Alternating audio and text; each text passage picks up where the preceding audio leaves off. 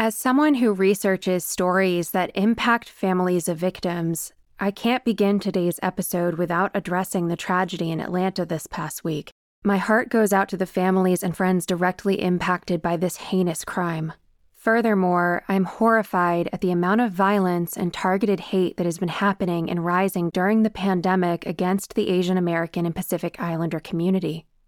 We need to do better to make the world safer and more loving for everyone. Hate is a virus, and hate will not be tolerated in the Murder She Told community. I stand with the AAPI community in solidarity to stop Asian hate. Thank you for listening.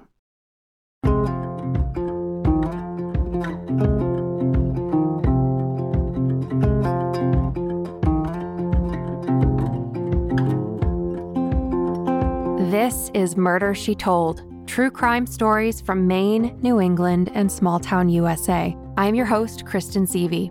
You can connect with me and suggest your hometown crime at murdershetold.com and follow me on Instagram at murdershetoldpodcast.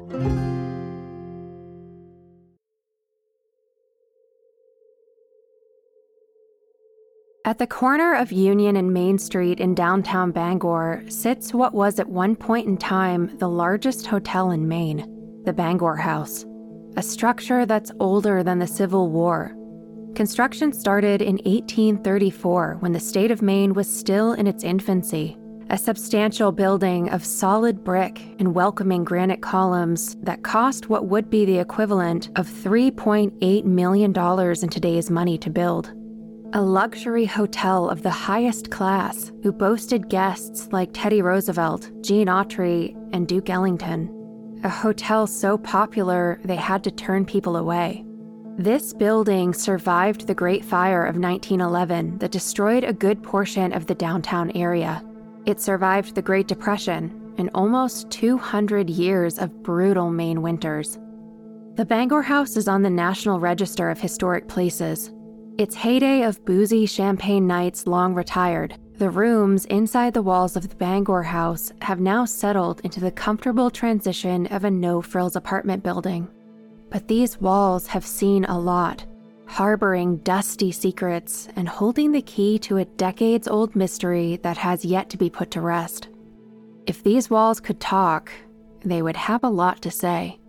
This is the story of the Bangor House murder of Effie MacDonald.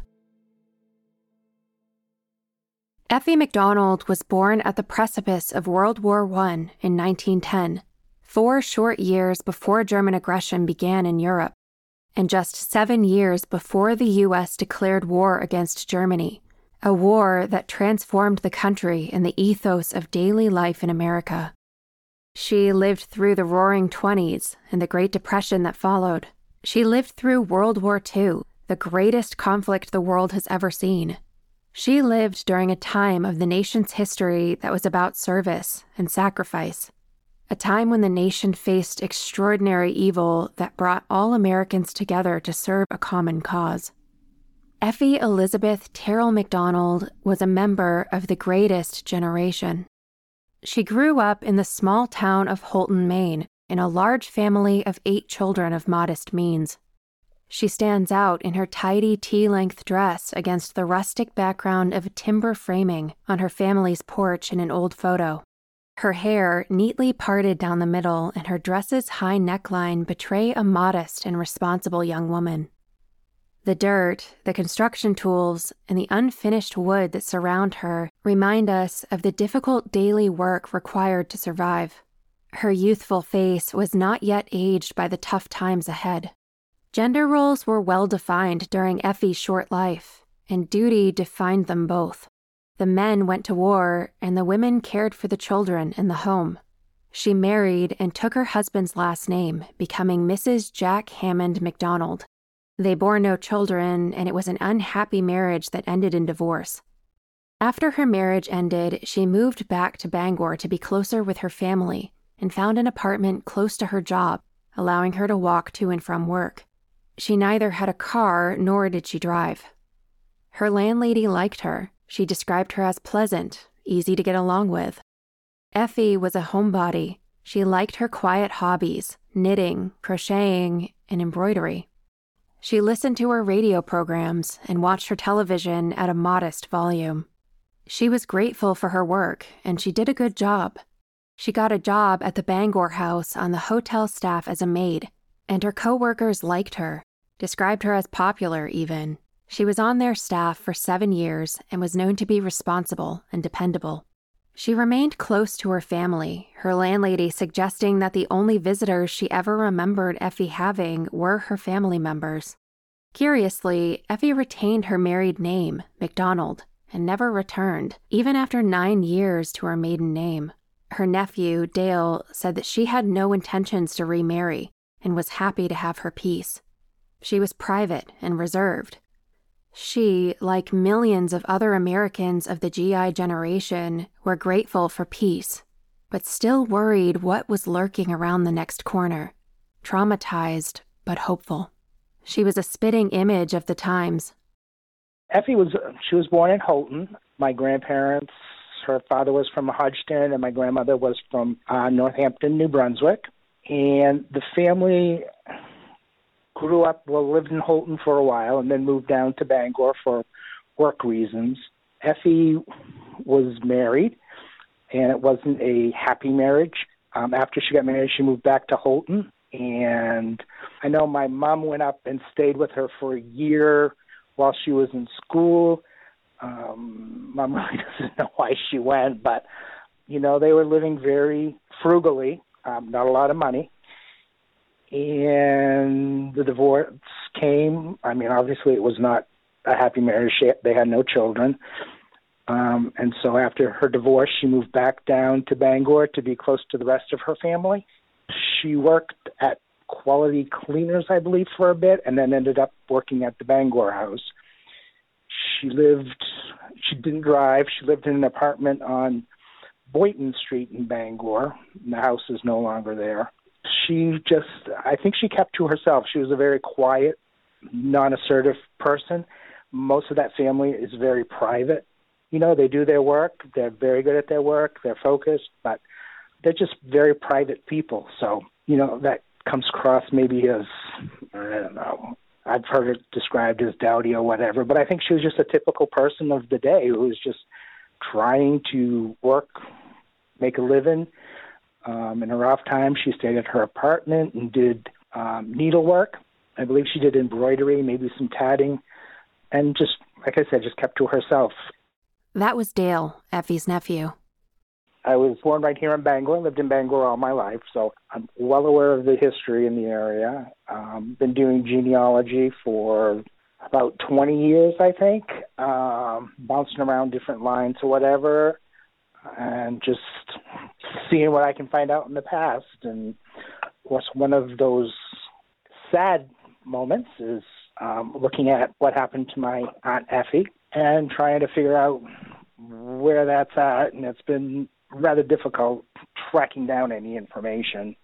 So I'm the um, fourth son of Avis, Effie's sister, and my mom now is the only living sibling left of Effie. So it's kind of fallen to me, I think, to just kind of keep the story in the family.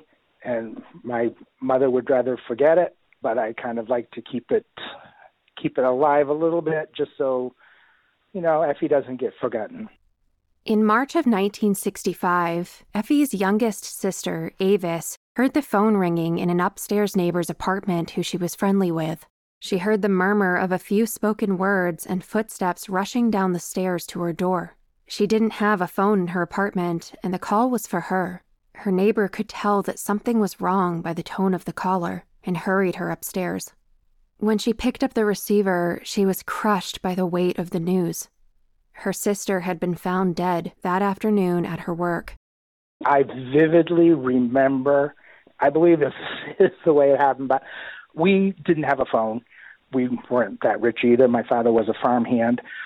Um, and so when the call came in to my mother, it came into our upstairs neighbor. So my mother had to go up up to the neighbor's house to take the phone call, and I just vividly remember her screaming and crying, and I of course had no idea what was going on. And I think that you know, in some of the talks I've had with her, she's even blocked out the whole night. My dad said he took all of us and her went in the car down to the Bangor house, but mom has no memory of that at all. And I know it it really affected my my grandmother immensely just knowing that someone was out there and they hadn't caught them. I know after that point her door was locked all the time at her house it was scary. My mother doesn't have a lot of the details about everything that went on because she w- was much younger than her siblings, and her older brother, who was single and lived with my grandmother, and one other older brother, pretty much took care of everything. Like I said, they were a private family, so they kept things to themselves and didn't really share a lot of the details with mom just to protect her. So, but I just, you know, every year we would go over to her gravesite and it was just that was all that was really said or done for Effie. It wasn't really talked about in the family at all. It was kind of a taboo topic because it was so painful for her mother and, you know, my mom and some of the younger siblings. Effie was survived by all six of her siblings, except for young Jacob, who died when she was only two years old, and the whole family, especially her mother, Daisy, grieved her death. The killer, after isolating Effie from the safety of her coworkers and the well lit corridors of the Bangor house, shut the door behind him and attacked her in the privacy of a neat, recently cleaned, and unoccupied room, violently ripping off her clothes, beating her face, and raping her. He likely threatened her, using fear and the hope of survival to keep her quiet.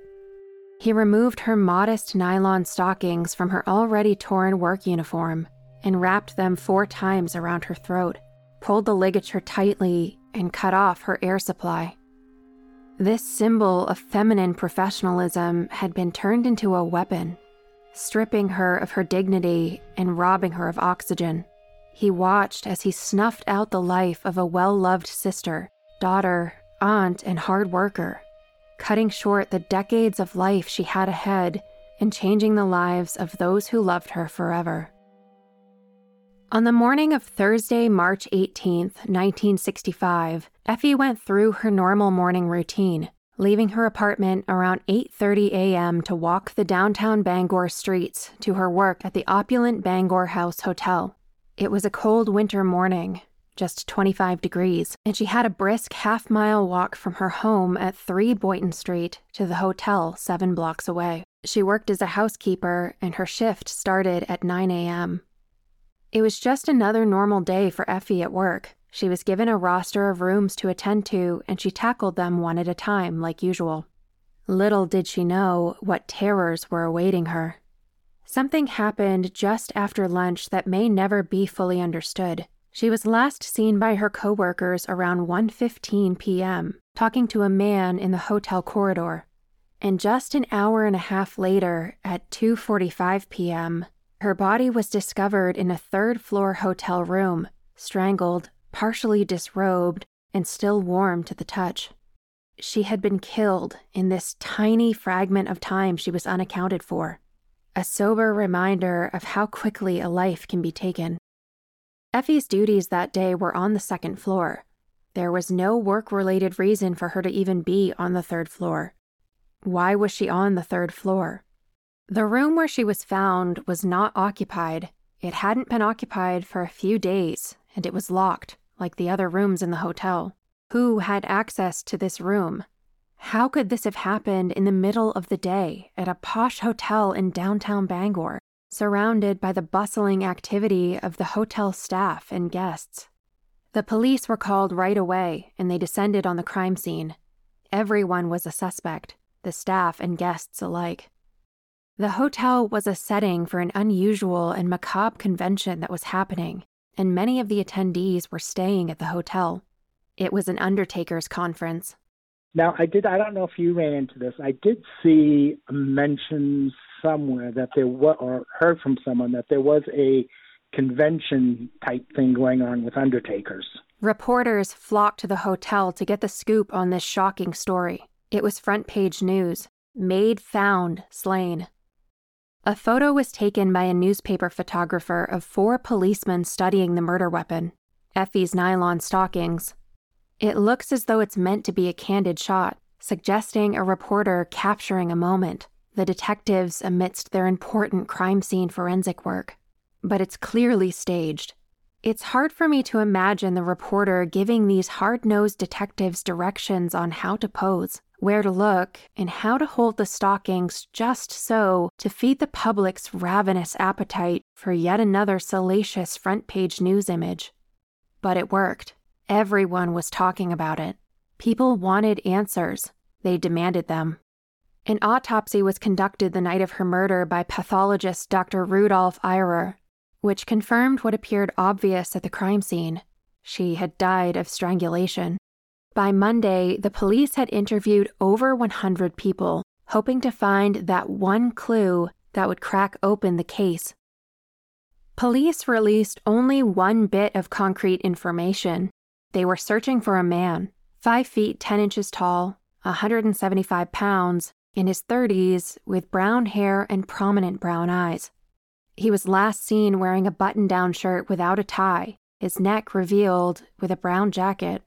They released a sketch in the paper the following Monday, entreating the public to be on the lookout for this person of interest. He was seen in the hotel under suspicious circumstances, and he hadn't yet been questioned by the police. It was printed on the front page, and the people of Bangor were on high alert for this potential murderer. I don't know if the drawing itself I think it brought in some tips, but I don't think it really led anywhere. I do know that, you know, I've had a few phone calls over the years which do name the prime suspect, I guess, or who most people believe it is. And it is an undertaker from the Jonesport area who has since, you know, died. Whether that's plausible or not, I don't know. I don't know the individual. Um, but I have had some random phone calls that, you know, and they all come back to this one guy. After this, police had little to say. Articles followed that same week betraying the investigators' lack of evidence. A March 23rd petition to the public printed in the newspaper read, Maybe you have the vital clue. Quote, as in most murders of this kind, police depend heavily upon information provided by citizens as they seek the strangler of Mrs. Effie MacDonald. Police have little to go on, but the killer was in the hotel last Thursday afternoon. He committed a brutal crime and fled. Obviously, he was seen by many people in the vicinity, though they wouldn't have known of the killing.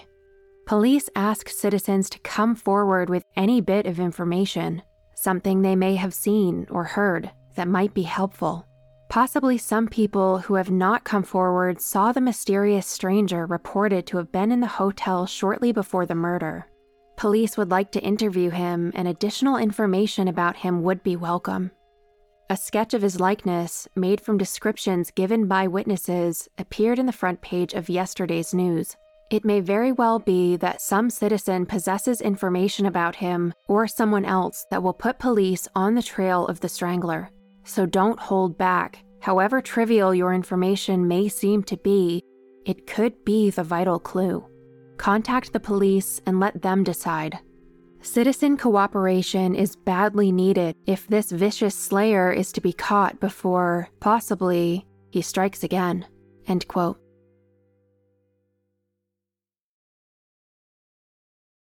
The news traveled quickly to other cities and other states. Immediately, Effie's death reminded detectives of a string of unsolved cases haunting the Boston area, known as the Silk Stocking Murders, or more famously, the Boston Strangler.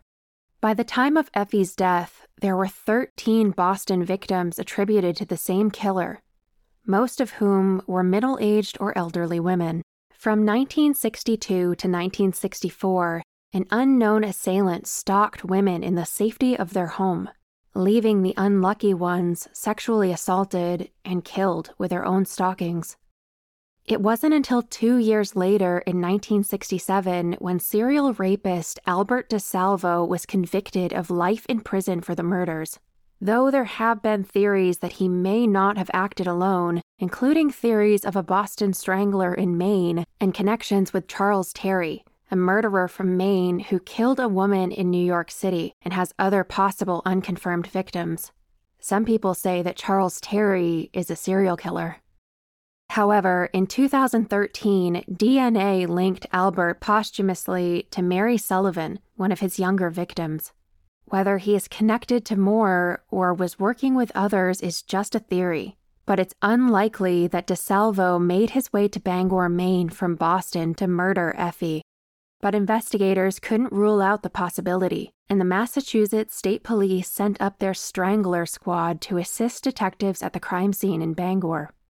The key difference between the Boston Strangler and Effie's killer is that the Strangler left his stockings tied in a knot in the back, and Effie's was left untied, leaving them to believe that they were unlikely to be the work of the same man. In an article written by reporter Bob Taylor for the Bangor Daily News in 1971, six years after the murder, important details were revealed. Quote, the police became convinced that a male guest at the hotel had to be the murderer but proving it would be another matter. The suspect quickly obtained the services of a lawyer and refused to answer questions. The facts, unsupported by witnesses or important physical evidence, would crumble under the weight of legal doubt in a courtroom. Police Captain Cliff Sloan believed that he had enough information to obtain an indictment from a grand jury, but finally decided against it. If the suspect should be arrested and freed after a superior court trial, he would be forever beyond the reach of the law. Police decided to wait and hope for a break. The criminal justice system has many protections for the accused, and one of those is that they can be tried only once for a particular crime, even if new evidence were to later come to light. It's a balancing act, weighing the likelihood of a jury's conviction today against the likelihood of new evidence emerging tomorrow. I believe this male guest that the reporter refers to was the Undertaker, the man depicted in the composite sketch, the person of interest that they called upon the public to locate. Evidently, he was a guest at the hotel. So, how did Effie end up in that locked third floor room? Though it hasn't been reported, I assume that Effie had access to the room, that she most likely had a master key that would open all room doors. As to why she was there, a few theories have been suggested. One theory is that she met a man at the hotel and she took him to the room on the third floor, perhaps a lover, maybe just someone she knew and agreed to meet with. Effie's nephew, Dale, finds this unlikely. He said that after her divorce, she expressed no interest in dating, men, or marriage. She was content living alone, and he never heard of any talk of men in her life. Another theory worth considering is that most of the hotel staff likely carried similar keys to Effie, and any member could have easily lured her into a quiet room on the third floor. Effie, would you mind to come with me? I want to show you something in room 309. I am sure the police considered this angle, but no person of interest on the hotel staff has been named. The only other possibility I can conceive is that someone in the hotel convinced her to open that door and followed her in. Why or how she was convinced is a mystery. I'm sure she wasn't in the habit of opening locked doors for hotel guests whom she didn't know. So perhaps she did know the man. Perhaps he was a regular guest, someone she trusted. The possibility the newspaper articles I've studied imply is hard for me to swallow, the notion that an undertaker, a man who was simply there for a weekend, a man she'd never met, encountered her on the third floor, a floor where she had no work that day, and then forced her, perhaps with a knife or a gun, to open an unlocked door amidst a busy hotel. It doesn't sound very plausible to me.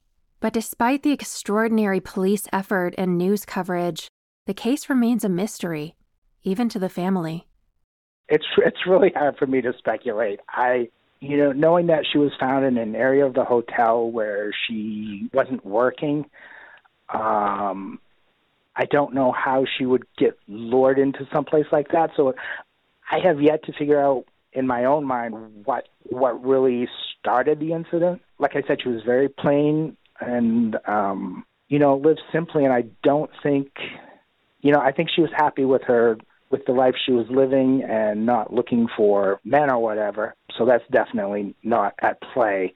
I don't know whether she upset someone. I, I you know, I've heard a rumor that someone's room wasn't clean enough. Knowing what I know about Effie, she was very she was a very clean person and kept her apartment spotless. So, you know, I just can't imagine how someone would get her to a, a different part unless they wanted her to see something that needed to be tended to by the hotel. I don't know. But I don't again, it's like I, I don't even know how anyone can do what they did to her. Seven years after Effie's murder in June of 1971, 83 year old Charlotte Dunn was killed in her Otis Street apartment just one mile from the Bangor house. Charlotte had also been strangled and sexually assaulted. Her screams the night of her death were heard, but not looked into until her body was found the following day by family. A friend of Charlotte's told police that she'd been nervous to open the door for anyone after an incident the year before in April of 1970, when a dark haired young man in the hallway outside her apartment exposed himself and tried to force himself on her. In the year following, Charlotte was reportedly stalked by peeping toms and prowlers so often that she barely left her apartment. On another occasion, reported to police, she stepped outside her apartment and saw the dark haired young man waiting for her.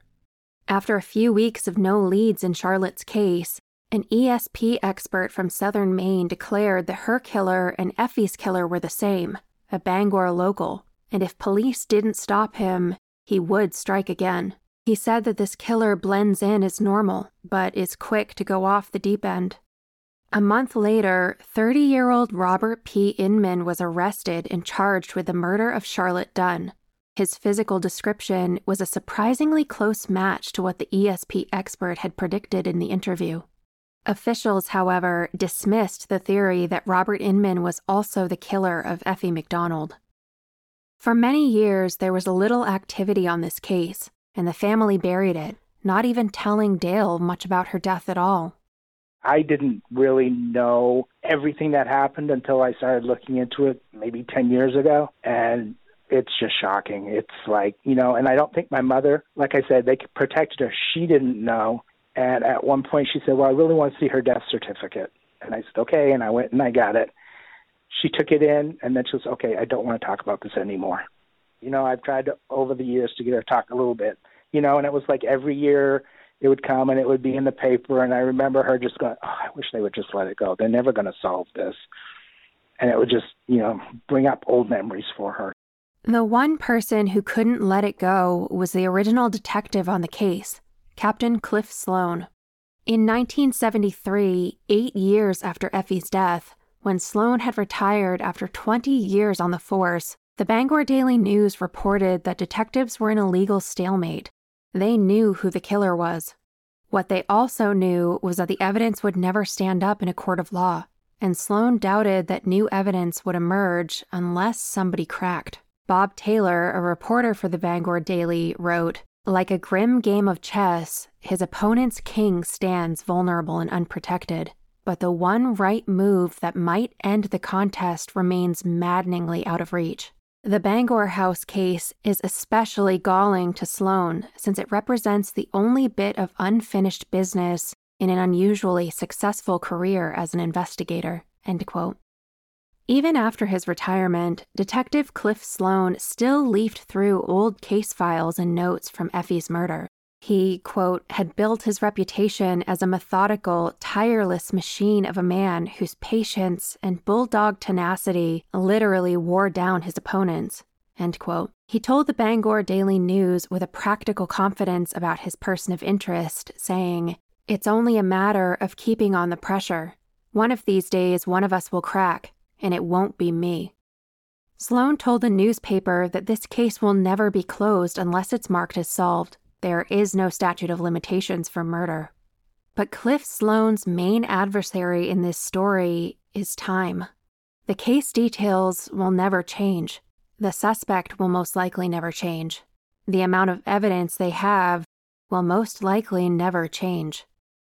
The sad reality, 50 years after Sloan was quoted in the newspaper, is that the case will never be officially closed because it will never be marked as solved.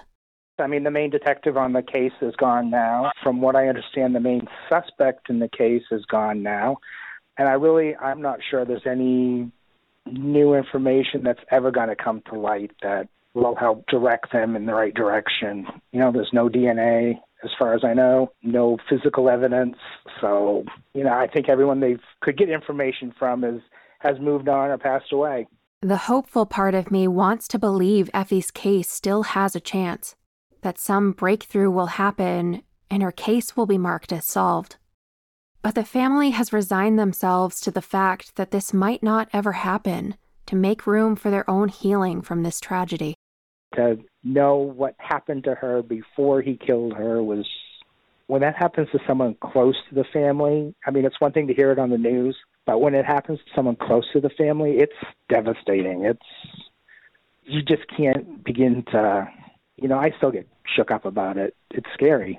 The ripple effect of pain caused by this tragic loss has affected multiple generations, forcing a family to compromise their desire for justice with their need for peace and healing. A family who is rooted in the land of Maine with a piece carved out that they rarely visit. The Bangor House still stands prominently on Main Street in the heart of downtown Bangor. I drove around the property just last week, surveying its condition. Its red bricks are now lackluster. Its structure, though imposing, now blends in with the rest of the cityscape. But its walls still hold secrets that they will never tell, and its hallways are home to the ghosts and memories of the past.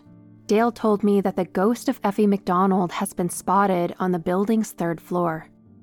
I just want people to realize that the family, we know it's never going to be solved. We're resigned to that you know, we just want to keep the memory of Effie alive. I mean, she was just a, a simple, loving individual. Every year, the summary of Effie's death will resurface with the same sensational details, with eye catching clickbait headlines of a woman who was brutally raped and strangled, the gossip of a horrifying crime still unsolved. Bangor will never forget this crime, but what the family doesn't want you to forget is Effie Terrill MacDonald, a woman that they dearly loved and who she loved in return. A woman who just wanted to live a happy and quiet life with the people she loved and a job she enjoyed. A woman whose life was taken away for reasons we will never know. This is what you should also remember when remembering Effie's story on March 18th.